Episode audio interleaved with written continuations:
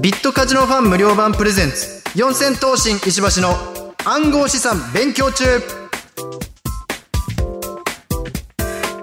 お笑いトリオ四千頭身のボケ担当石橋亮大ですこの番組は今注目の暗号資産を身近に感じてもらうために一緒に学んでいきましょうという番組ですそして僕と一緒に番組を進めてくれるのはこの方フリーアナウンサーの坂本理沙です。石橋さん、今回もよろしくお願いします。お願いしますさあ、今回も本編に行く前に石橋さんのお話を聞かせてください。はい、ちょっとこの番組で何回か前に歯が欠けたと、おっしゃってましたね。はい、言ってて気になってましたよ、その後が。そうですよねそうですよ。そうですよ。この番組を聞いてらっしゃるはい全リスナーの皆さん、まあそして全スタッフ、みんな気になってました。確かにこれは石橋さんの虫歯の行方を。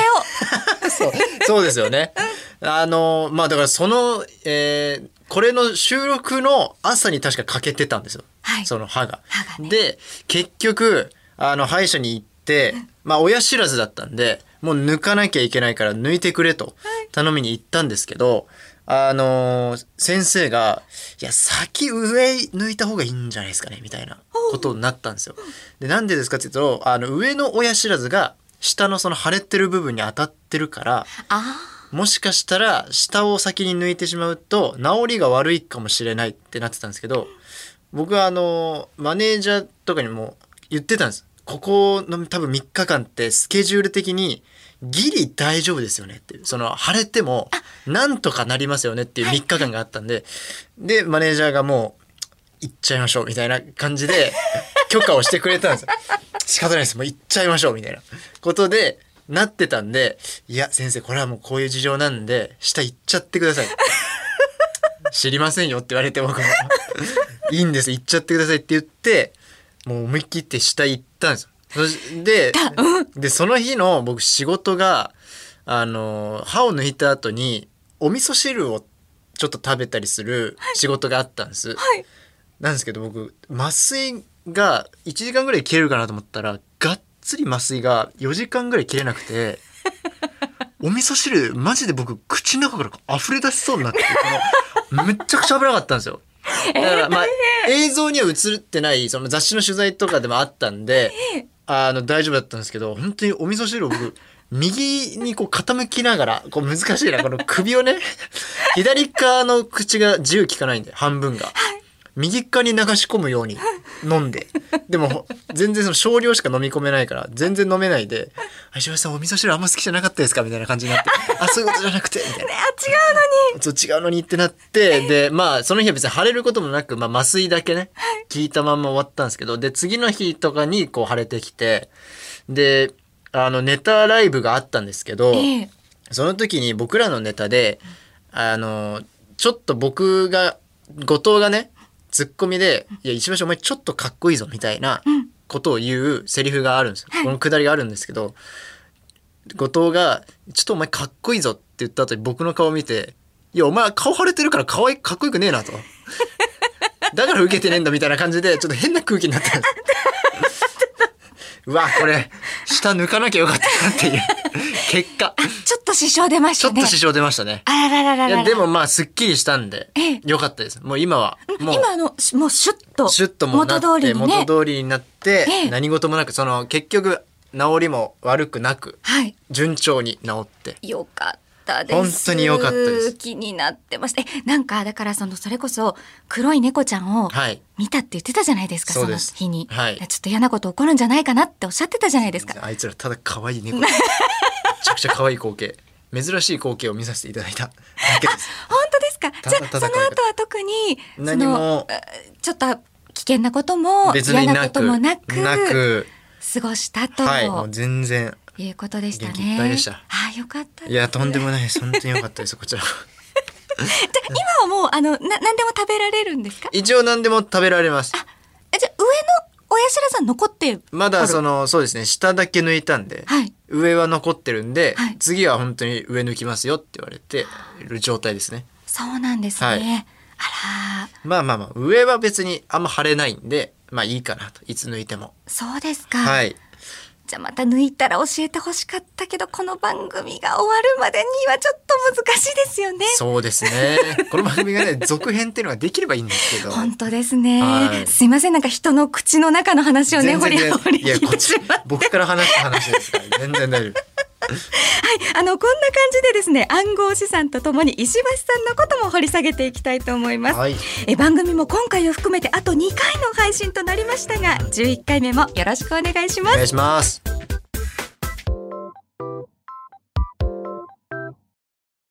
この番組はビットカジノファン無料版がお送りします今日も一日頑張ったあなたお疲れ様でしたご飯にする？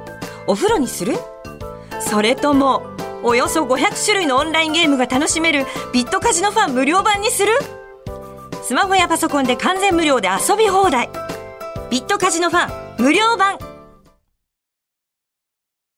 改めまして、四千頭身の石橋良大です。フリーアナウンサーの坂本理沙ですえさてこの番組では今注目の暗号資産を身近に感じていただくために全部で12回にわたっていろいろ学んでいます今回が11回目の配信、そして解説をしていただくのはこの方。もう準レギュラーではなくレギュラーです。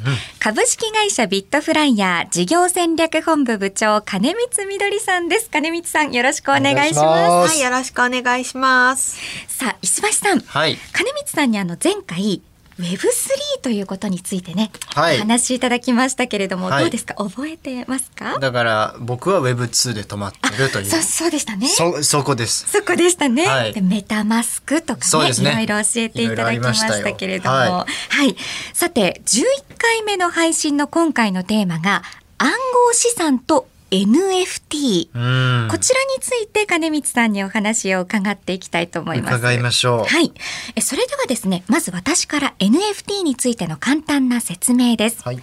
経済産業省のホームページでは、NFT とは、 Non-Fungible Token、代替ができないトークン、非代替性トークンの略称です。偽造、改ざん不能のデジタルデータであり、ブロックチェーン上でデジタルデータに唯一性を付与して、真贋性を担保する機能や取引履歴を追跡できる機能を持つと記載されています。ブロックチェーン上で取引履歴を追跡できる機能を持ち、デジタルデータが唯一のものか、本物かどうかを担保する機能がついたものが NFT で、日本でも大手企業の NFT 参入で注目を集めています。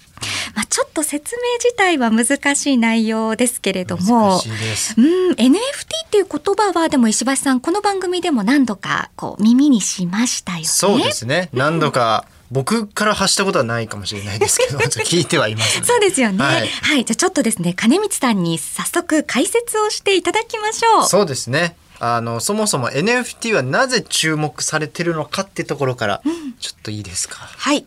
えっとですね、まずデジタルデータっていうのはこれまでまあコピーし放題で、なんかすごく一生懸命デジタル上でなんかアートを作っても、まあ、すぐコピーできてしまうので価値がないっていうふうに言われてたんですけれども、はいこの NFT という技術を使うことによって、あのまさに唯一性を持たせることができて、この人が作ったこのデジタルアイテムっていうことがえー示せるようになったんですね。それで価値がつくようになりました。なるほど。例えばゲームのアイテムとか、はい。えあのデジタルアートもそうなんですけれども一番最初に流行ったのが NBA トップショットっていうもので、うん。NBA のですねあのスーパースターの選手のすごいかっこいいシーンの動画短い動画なんですけれども、はいはい。まあ、これが限定アイテムみたいな形で NFT として配られて、まあ、それが唯一のものですよっていう形で、あの多くの人が高いお金を出して買ったというものになります。で、やっぱりスポーツとの相性は良くて、あの、ジャイアンツとかも、えー NFT を出したりはしています。なるほど。はい。で、あの、やっぱり、あとアートでの使い方も多くてですね、はいあの、アーティストの方がデジタル上でアートを作るっていうのが今までは価値がつかなかったんですけれども、はい NFT で、まあ、この人が作った正真正銘のアートですよっていうことが示せるようになって、高い値段で買ってくれるようになったというような話もよく聞いています。えで、基本的にですね、イーサリアムのブロックチェーン上で発行されてまして、取引もイーサリアム上でされていることが多くてですね、えっ、と、例えばこれが流行り始めた一番最初は、あの、ツイッター創業者のジャック・ドーシーさんって言いますよね。はい。がですね、一番最初のツイート、2006年のツイートなんですけど、just setting up my Twitter っていうツイートを NFT にして売ったら、なんと日本円で3億円ぐらいで売れた。えええっていうのがあって、え、なんでこんなものに価値がつくのっていうことですごく話題になったんですね。うんで、その後、まあ、ビープルさんっていう人が書いたデジタルアートが70億円ぐらいで売れたりしたんですよ。あの、JPEG なんでコピーできるんですけど、はい。そのビープルさんが発行したよっていうのが NFT でわかるので、それで70億円の価値がついたりしたんですね。えで、日本の小学生が作ったアート作品がはいはい。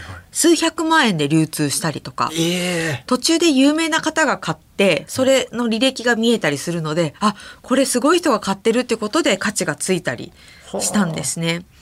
で NFT のすごいところとしてはあの誰でもこのマーケットプレイスに作品を出すことができるので、はい。あのなんか選ばれた人だけが出せる出品できるとかではなくて、本当に誰でも出品することができて、例えば誰かの目についたら自分の作品も数百万円で売れるかもしれないみたいな期待が持てるので、まあ非常に話題になりました。なんかちょっと夢がありますね。そうですね。も自分でその作ることができる、出品して販売することができるということは、例えば石橋さんが石橋 NFT なるものを発行することもできるんですか？なるほど。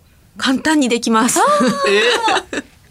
一番最初のツイートを販売したら すごい高値で売れるかもしれません。そうです。売れるかもしれません。売れはないいかもしれないですもんね、値段はこれどうやって決めるんですか？確かにこ。れも本当にあれですね値段は、えっと自分で設定して売り出すこともできますし、はいはいはいあとはあのオークション形式でやってもらうこともできます。オークション形式だなこれは こんなにでも高値がつくのって、なんかはい素朴な疑問でどうしてなのかなって思っちゃったんですけど。うん確かにそうですね。まあやっぱりあのジャック・ドーシー自身が自分のツイートをあの NFT にしたっていうのが、まあブロックチェーン上で履歴でわかるので、これは価値があるよねっていうふうにまあみんなが思うっていうことなんですよね。唯一無二のものになるから、はいっていうことなんですね。そうですね。この画像自体は、まあ、ジャック・ドーシーのスクあのツイートのスクショ自体は誰でも撮れるんですけど、うんそれをジャックが NFT 化したっていうところに価値があるんですよね。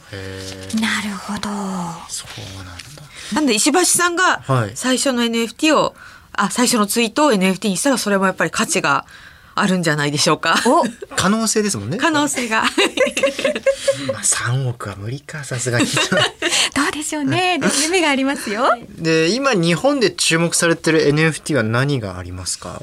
そうですね。あの、国内の NFT ではなんかアートをですね、アイコンにできるアートみたいなものが人気になってまして、まあ、あの、有名なところだと、あの、アーティストの村上隆さんっていますよね。六本木ヒルズとかのルイ・ヴィトンとかとコラボしてる村上隆さんが、まあ、村上フラワーっていう NFT を出したりとか、はいはい。あとは女の子の絵で新生ギャルバースっていうものを出したりとか、うんうん。あとはネオ東京パンクスっていう、まあ、ちょっとかっこいいアニメっぽい、えーものだったりとか、まあ、あとは、えっ、と、CNP クリプト忍者パートナーズっていうなんか動物の可愛いアイコンだったりとか、まあ、そういうものをあの購入して、まあ、ツイッターとかのですね、アイコンにして楽しんでいる方が多いですね。あと先ほどのあの石橋さんの NFT の話出てましたけど、キングコングの西野さんも NFT を出してますね。さすがだな西そう野さん。はなんですね。あの、今ここにもね、画像がありますけれども、はい。本プペルのそうです。NFT とあああの映いうことで画のね。ね、はい可愛らしい。いやこういうところには絶対にいるな西野さんは そうですね。私もそういうイメージがあります。ねはい。最先端行くんだよなやっぱりあとですね、ふるさと納税の返礼品を NFT として発行する地域もあります。ふるさと納税してくれてありがとうって言って、まあ、独その地域の、えー特産 NFT を発行するみたいなことですね。なるほどはい。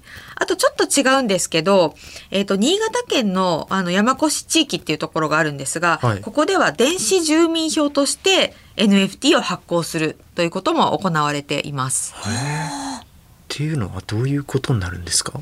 あ、これはですね、はいえっ、と、山越が発行する NFT は、まあ、山越っていうのは、あの、錦鯉さん、あの、お笑いの錦鯉さんじゃない、本物の錦鯉。本物のはい。着物お魚の魚のですね。はい。はい、ここの発祥の地だというふうに言われてまして、はい。これをですね、モチーフにしたデジタルアートを NFT にして発行したんですね。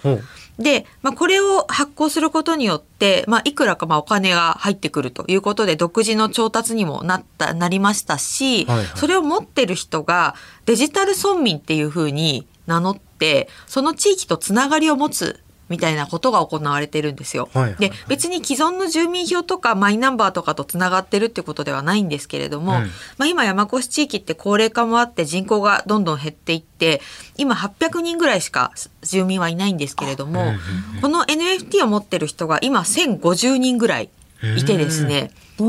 実際の村民よりデジタル村民の方が多くてえ？でこのデジタル村民がこの山越をみんな大好きでですね、うん山越のために何かできないかっていうのを、まあ、みんなで話して、えーいろいろやってるっていうことにも NFT は使われてるんですね。素敵ですね。すごく素敵な取り組みですね。町おこしみたいなことになるそうですね。んなんでこれはすごくいい NFT の使われ方だなと思ってて、実は私も NFT をも、この NFT を持っているデジタル村民です。へえそうなんですか。そうなの。このはい。一員なんですね。そうですね。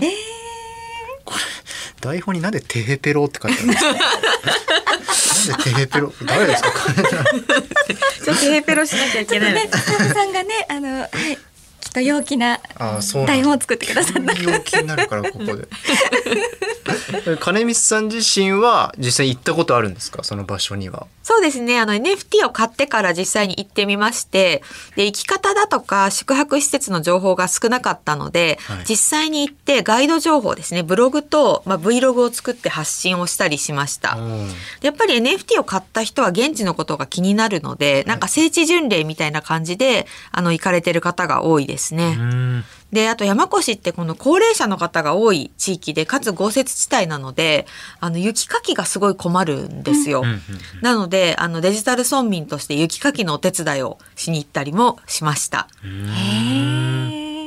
で、あの、海外のエストニアとかで、はいそのオンライン登録で ID を発行して、なんか住民じゃなくても行政サービスの一部を受けられるみたいなデジタル住民票みたいなのは、まあそういう仕組みはあったんですけれども、うんうん。この山越の NFT、まあこれがデジ電子住民票みたいに使われてるっていう意味では、世界初の非常に珍しい事例になっていて、海外の、はい、そうですね。海外でもこの NFT を持ってる方はいてですねえ、海外のデジタル村民も現地に来たりしてますし、海外のメディアも取材に来たりしていへて、非常にですね、今この NFT を活用した地方創生の事例として、山越は世界中から注目を集めています。いいですねすごいですね。この NFT を活用するっていうことで地域の活性化につなげているっていうのが。うんうんうんでも、金光さんはそもそもその、この山越の取り組みってどうどうやってお知りになったんですか？そうですね。これはやっぱり私がもともと暗号資産に関する仕事をしているので、ええ。まあ、NFT にももともと興味があったから、そういった情報にも触れやすいところにいて、あの、たまたま知ったんですけれども、まあ、やっぱりあんまりこういう NFT が出てるって知ることもないじゃないですか。だから、あの、直近こういうの興味持ってくださるのは、な取材、テレビの取材が来たりとか、まあ、こういうところで話したりして、興味を持って知ってくださる方が多いですね。ああそうですか。そうですよね。まずはやっぱ情報収集するっていうところもね、あの私たち必要かもしれませんけれども、うん石橋さんも何か他に金光さんに質問ありますか？サトシ仲本は関わってますか？この NFT にはサトシ仲本はおそらく NFT っていうものがですね、生まれたのが2015年？違う、2017年なので、はいはいはいサトシ仲本は関わってないですね。彼は2008年に論文を書いてるので、早いなあ早いですね。本当早い。早いですね。じゃあ違うんだちょっとそうですね。また謎に包まれちゃいましたなかなかやねっ。ぱもう帰ってこないですねサトシ仲本はですね。はい、ただあの金光さんのお話を伺って本当にあのいろいろな NFT の活用法があるっていうことにね石橋さん驚きましたね。そうですねいろいろあって町おこしまでできるの素晴らしいですよね、とということで、あの、あれですね。未来の石橋 NFT にもね、ぜひ我々期待したいと思いますよ。いや期待するんだったらちょっとお願いしますよ 買ってくださいということで、あの、ファンの皆さんね、ぜひ楽しみにお待ちください。はいさあ、ということで、今回は暗号資産と NFT について学びました。そして、ビットカジノファン無料版プレゼンツ、四千頭身石橋の暗号資産勉強中、残すところあと1回の配信となりました。え次回もわかりやすく暗号資産について学んでいきたいと思いますので、ぜひ最後までお付き合いください。ここまでは株式会社ビットフライヤー事業戦略本部部長金光みどりさんでした金光さん今回もありがとうございましたありがとうございましたありがとうございました。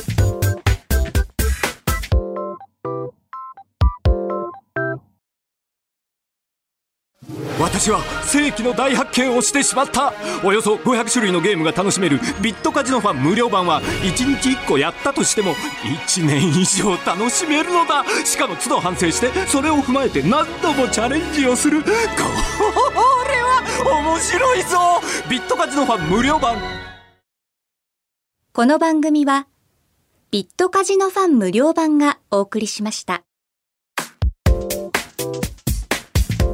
11回の配信となりました。ビットカジノファン無料版プレゼンツ。四千頭身石橋の暗号資産勉強中ですが石橋さん今回はいかがでしたか？あ NFT、はい。い、いですね。なんかいろんなね町おこしにもなるし自分のものも売れるしとか、本当ですね、ねいろんなものに価値が出ますよね。いろんなこう NFT アートっていうのもあったと思うんですけど、はい。石橋さんだったらなんかどんなもの買ってみたいとかあります？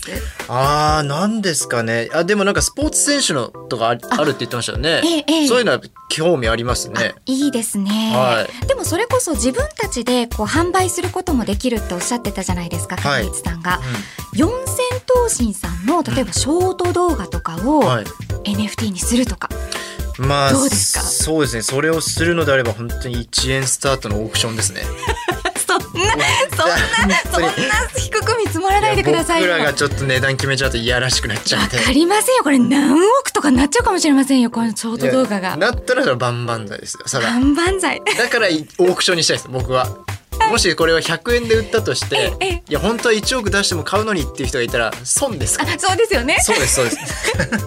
もしじゃあ売るとなればオークション形式でと1円ねからで。いうことでねあの楽しみにちょっとしたいと思いますけれども、はい。さあそれではですね石橋さん最後に一言お願いします。次回最終回です、涙涙でお送りします。お願いします。涙が出るかちょっとわかりませんが。それでは今回の配信はこの辺で。四千頭身の石橋亮大と。坂本理沙でした。暗号資産は法定通貨ではありません。価格が変動することがありますのでご注意ください。取引によっては投資金額を上回る損失が生じるリスクがあります。取引内容を十分にご理解の上ご自身の判断で取引をされていただくようお願いいたします。また暗号資産の交換は金融庁の認可を受けた取引所販売所で行ってください。その際必ず説明を受け内容をよく理解してから行ってください。暗号資産や詐欺的なコインに関する相談が増えています。詐欺や悪質商法にご注意ください。認可を受けた取引所や暗号資産に関するお問い合わせ苦情相談などは JVCA 一般社団法人日本暗号資産取引業協会のホームページをご覧ください。